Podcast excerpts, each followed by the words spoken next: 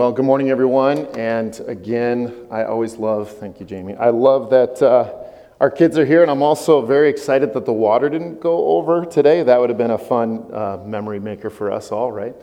But it's good to be here together. And as a reminder, if you're new to us as well, we are in the middle of a four week series that we're calling the Benediction.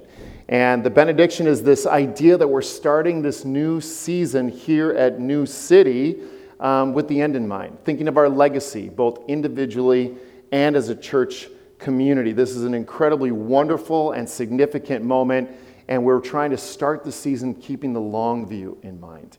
And so we're thinking about our legacy, and the benediction helps create that. We said our week, first week that words create realities. Words create realities. And so these words of the benediction empower us to think about what that new reality might be. And so the benediction that we're leaning into goes like this it says, May you jump into the arms of Jesus, and may he push you out into the world. May you be healed as you participate in the healing of others, not because you must, but because you may. This is what you were made for. And this is the benediction that we're leaning into. And today, we lean into the third line of our benediction where it says, May you be healed as you participate in the healing of others. And I pray that God blesses us today. So, would you pray with me? And let's ask for that. Let's ask the Lord to do just that. God, we thank you for this morning, and we thank you for the way that you've already been wooing us in today, that you've been working in our lives. We thank you for the table and coming to Holy Communion together as the body of Christ today. What a gift that truly is for us to unite around what you've done for us, this sacrifice that we celebrate in the form of a sacrament. And I pray, Lord, as you've brought us to this spot this morning, to church together, that, Lord, you be attending to us right where we are. We each bring in different, um, dare I say, baggage, Father, different stories, different narratives, different moments, whether it was something that we're dealing with temporarily or maybe a long term issue, things that we're celebrating, long term things that we're celebrating. We ask that you would tend to us right where we are. And we ask also that you would continue to give us great wisdom as we consider the future of this family, this body, of this church, of this location, and what you're calling us to. We love you, Lord, and I pray that you'd be in these words today. May they bring you glory and honor. We pray these things in the name of the Father, and the Son, and the Holy Spirit. Amen. Now, in 2020, my wife and I, Maria, and our family, we made the decision to move up to Minnesota from Chicago. It was the height of the pandemic, and we were all remote, anyways. And we thought, what better time for us to move home and be close to family? And we're so glad that we did. It's been part of our story coming to this place as well. But in that um, June and July of 2020, we bought a new house on the east side of the cities. And one of the really great things when you buy a new house is you start to think about all the new projects that you want to do, right? Uh, we did some flooring in the basement, we painted some walls, and Maria, my beautiful bride in the back, had this incredible idea to do something very creative with one of the hallways leading down our stairwell. And so she said, I'm going to find wood pallets in the city for free and start bringing them to our house. And I said, You're going to find wood pallets in the city for free and bring them to our house? She said, Yes, I am. I said, Okay, you know, sweetheart, go for it, do that. And so she started driving around the city and finding these pallets. You know, she went online, she looked at market, uh, Facebook Marketplace, and she found these free wood pallets. And she put them right in front of our garage door, by the way, I think almost as a message that I should get involved in the process, right? So once she had enough wood pallets, um, that she had gotten for free from all these different people, different companies, whatever. Um, we also have a free power washer that my wife found in a free box on Marketplace. If you ever want free stuff, our family, that's kind of what we do. We go on to Facebook Marketplace and we find free things. It's just the way it goes. So I took that pressure washer and wash down all these wood pallets. Now, wood pallets are pretty simple. They're four by four or five by five square wooden manufactured pallets that carry goods, heavy things that a forklift comes underneath and lifts it up, right? And they get beaten up bad. They get all greased and dirtied up. A lot of times companies store these things outside and they are nasty. But Maria had a vision. She had an idea she was going to take these things and she saw something that wasn't yet. And it started with cleaning them. So we pressure washed them, we laid them out to dry. Days later, her and her sister cut these things up and they started to create what turned into um, what I think is a very beautiful hallway wall going down our stairs. We'd love to have you over sometime to take a look. And they cut these things, they put these things up, and it turned into this like creative expression of something very, very cool that, that came from something pretty gnarly, pretty beat up, pretty dirty, pretty gross, and became something not only that I think is beautiful, but it's a part of our home, right?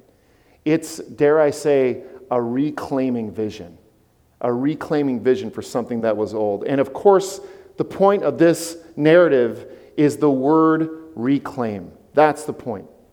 And when we see today in John chapter 4, and we showed you the video today because there's literally 42 verses to our text today. It's a very long text, and we thought the kids could engage it as well. But it's a reclamation story where Jesus does something in the woman's life that reclaims and repurposes her life. It's a reclamation story. Now, if you're using your um, YouVersion Bible app, I want to encourage you to do that. Um, we've got sermon notes in there um, that are for not only this morning, but we want to also give you a chance to sit with the text today or this week. And so we've got a Beyond Sunday section in there. There's sort of discussion questions that you can engage um, and maybe even talk with your significant other about. But we really want to give you a chance to sit with the text. And so we want to start with John chapter 4, verses 1 through 42. And like we do every week, we're going to ask, what do we know about the text? First of all, we know this is a 42 verse long story, and it's a conversation that Jesus has with this woman, and it says so much about the heart of God, about the heart of Christ. And we won't get to every dimension of the 42 verse event uh, today because that simply would not be enough time. We wouldn't do it justice. But it is a rich te- text worth sitting in. The main point involves Jesus and the woman having a deep and rich theological, almost debate. Let's just call it a conversation. But there are points where it seems like a, a debate. And it allows um, them to enter into sort of a, a very short term relationship in which Jesus pours into her, even though there are real and perceived differences between Jesus and this woman. So much so that the woman is changed. She leaves Jesus and follows the example and the challenge of Christ and helps her community find and follow Christ. So in verses 4 through 7, it says this it says, Jesus had to go through Samaria. So he came to a town in Samaria called Sychar, near the plot of the ground of Jacob had given to his son Joseph.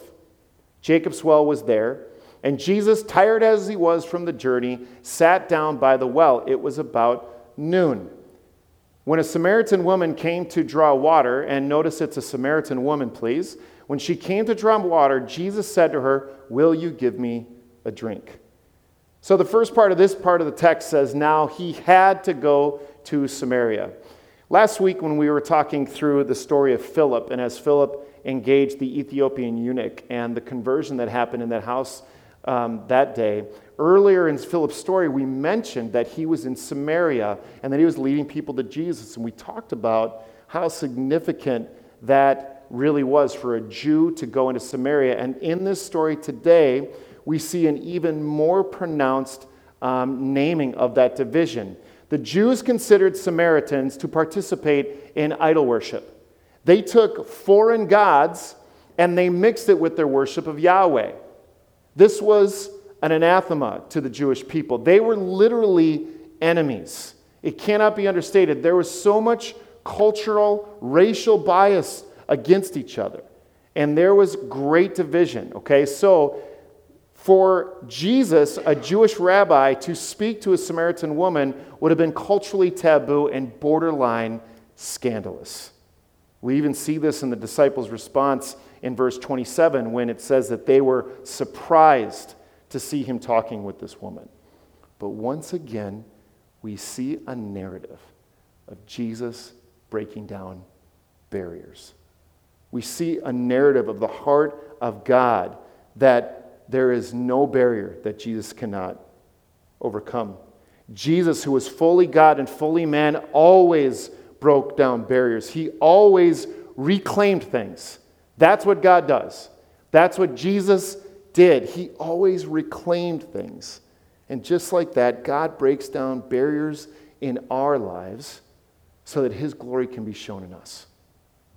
He does this so that He can help us also break down the barrier, barriers in other people's lives. It's a reclaiming cycle, it's a reclamation cycle, and Jesus was all about this all the time. Now, it should also be noted that it was very interesting in the scripture that it actually names the time of day that Jesus and the Samaritan woman engaged. It says in verse 7 that it was about noon, or in some of your Bible translations, it might even say midday. Now, the time frame um, would not have been, this time frame would not have been a desirable time to make the journey to the community water well. And I actually think that this is a little lost on us uh, here in North America, right?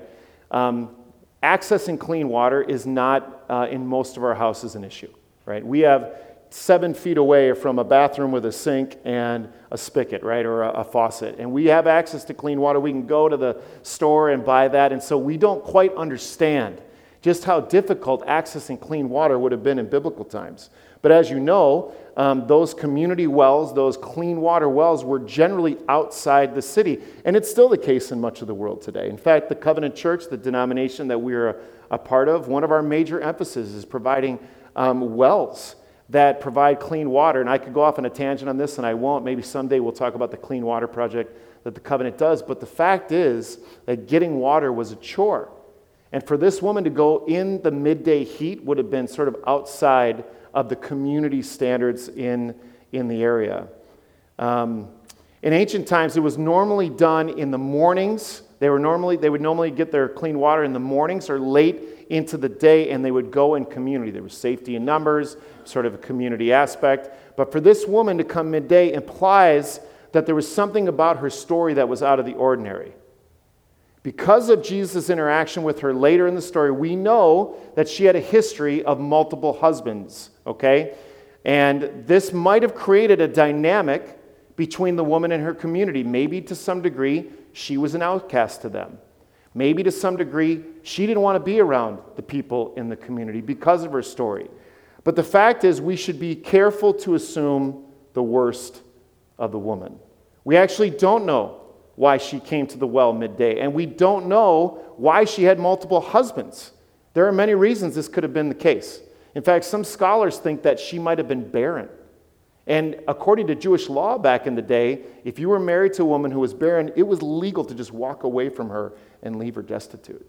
Maybe her story included a cycle of pain where she kept trying to find a husband and have kids only to come up with nothing. In fact, the only thing that Jesus calls her out for in her life at the time is that she, she is with a man now that is not her husband.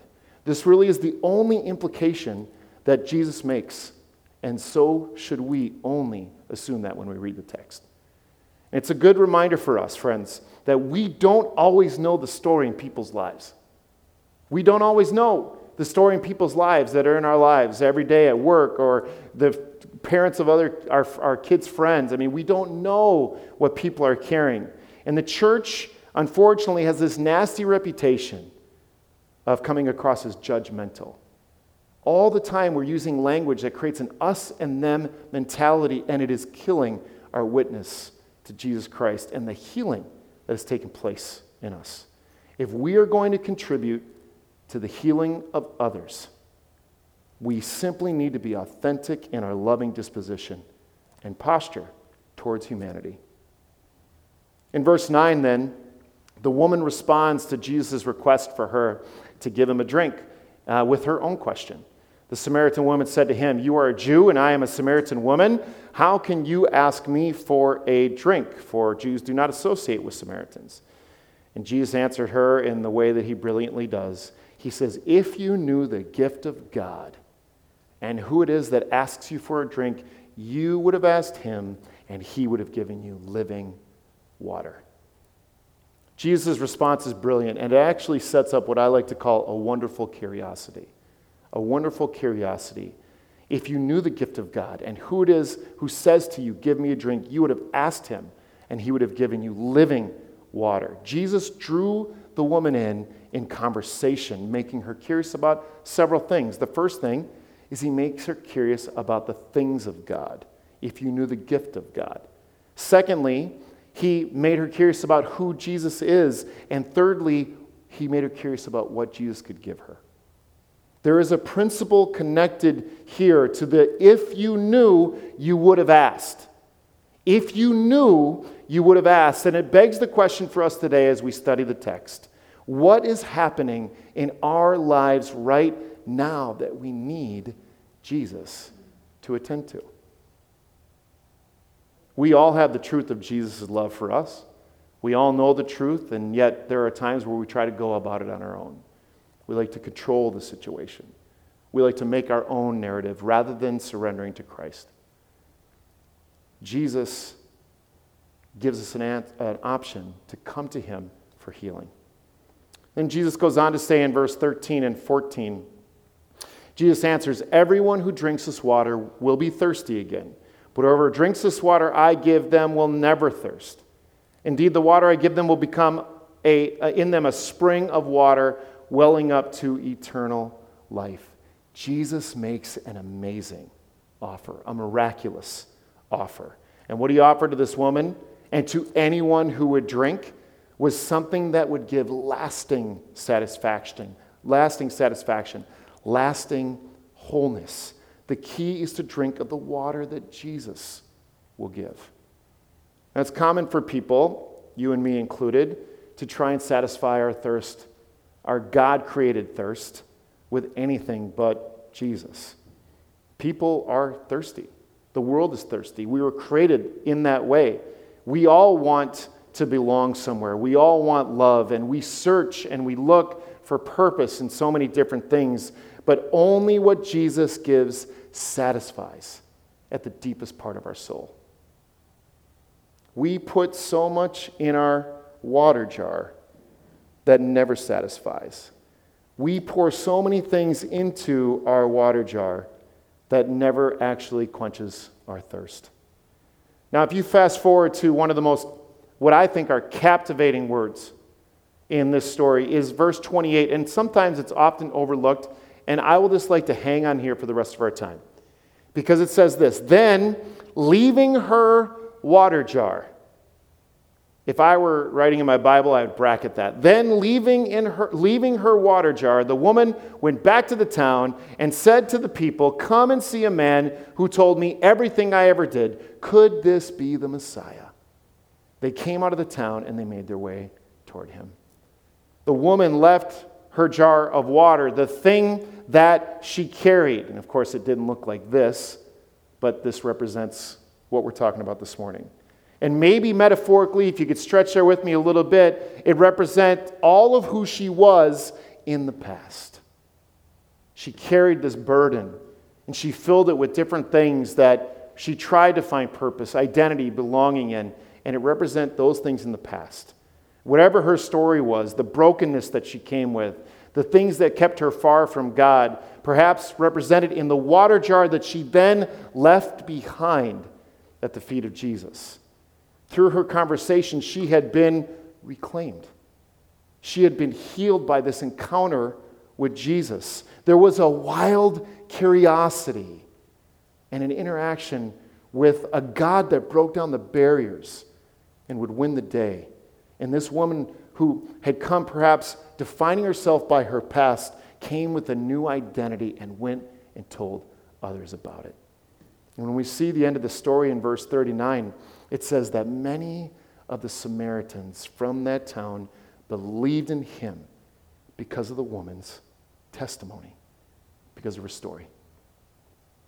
Frankly, this is an amazing story and a great example, in my opinion, of the words of our benediction may you be healed as you participate in the healing of others. Now, I just want to apply this, and I think that to some degree we can see our response in the woman's response. We can see our response in the woman's response. There are a lot of things in our lives that we probably try to put in the water jar that define us, that we try to find healing with, or things that we carry that sort of create a barrier between living into what God has called us to. And there's certainly a lot of material things that we like to fill up our water jar with, right? We love to have material things that give us some sort of sense of identity, but today is about healing Today is about being healed so that we could participate in the healing of others. And so I wonder what sort of things have we put in our water jars over the years that have created some brokenness in us? And maybe some of these things you resonate with, maybe not. Do you come today in your water jar with fear? Do we struggle with fear so much that it's debilitating and it consumes our minds, our actions, and our hearts? Do we come with regret? Is there a decision from our past that haunts us at night when we close our eyes and it dances around the background of our minds every single day? Do we come with guilt? Was there a decision that you made or a decision that you didn't make that still to this day causes a sense of guilt in your life? What about anger? Do you struggle with anger, that control based emotion that causes us to be irrational and irresponsible? What about bitterness? Bitterness is bitterness in our jar. Did someone wrong you when you were younger? Or maybe even more recently in your life, and it's caused this bitterness to well up and it's shaped you over time? What about shame? Shame is a salt water in the jars of our lives that only causes deformity. Then what about sin? Is there unconfessed sin in your life that creates a barrier for us engaging this living water that Jesus adds? With this moment of perfect fulfillment, the woman leaves her jar of water at the feet of Jesus. She came at the brightest time of day, seeking water from a well. Instead, she encounters the light of the world, the true light which enlightens all people, and now has living water to spare. A living water that overflows. And, friends, the good news of Jesus is the same for us today. Now, I would like to apply this a little bit. And to do that, and as we kind of close down our sermon, I want to introduce to you this idea of being broken and being called. Being broken and at the same time called. Just thinking practically and being transparent, I think the journey of finding healing in Jesus is in some ways both instantaneous and, tr- and at the same time a transformative journey over time. When we submit to God's transformative work in our lives, we do so as much and we develop a new capacity to bear witness even though we struggle with our brokenness throughout the world. And when Jesus described his disciples as the salt of the earth and the light of the world, he meant those images not so much as goals that we can work towards, but as points of identity, as Matthew 5 names. We are salt, and light.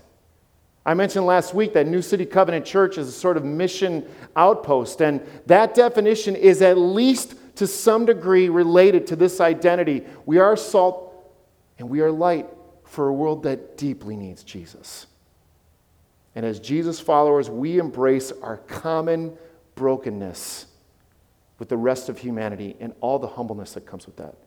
But we can't get over the fact, and I don't want you to miss this, we can't get over the fact that the presence of the living God in our lives makes us broken people on the mend. We are broken people on the mend. The church is, is then at once both broken and called. Broken and called. And we aren't alone. One of my spiritual heroes is the late Mike Yaconelli. Mike um, was a, a very significant leader in the youth ministry movement across North America. Maybe you've even heard him before. He used to be the president of an organization called Youth Specialties. Mike was somebody I looked up to. Um, he was an author, president of this major organization, passed away in the early 2000s. And he comments on these two contradictory divisions in our, or dimensions in our lives of being both broken and called. And he says this, and I think the quote will be on the screen. He says, It turns out that all the biblical characters were a complex mix of strengths and weaknesses. David, Abraham, Lot, Saul, Solomon, Rahab, and Sarah, and many more were God loving, courageous, brilliant, fearless, loyal, passionate, committed, holy men and women who were also murderers, adulterers, and manic depressives. They were men and women who could be gentle, holy defenders of the faith one minute and insecure, mentally unstable, unbelieving, and shrewd, lying, grudge holding tyrants the next.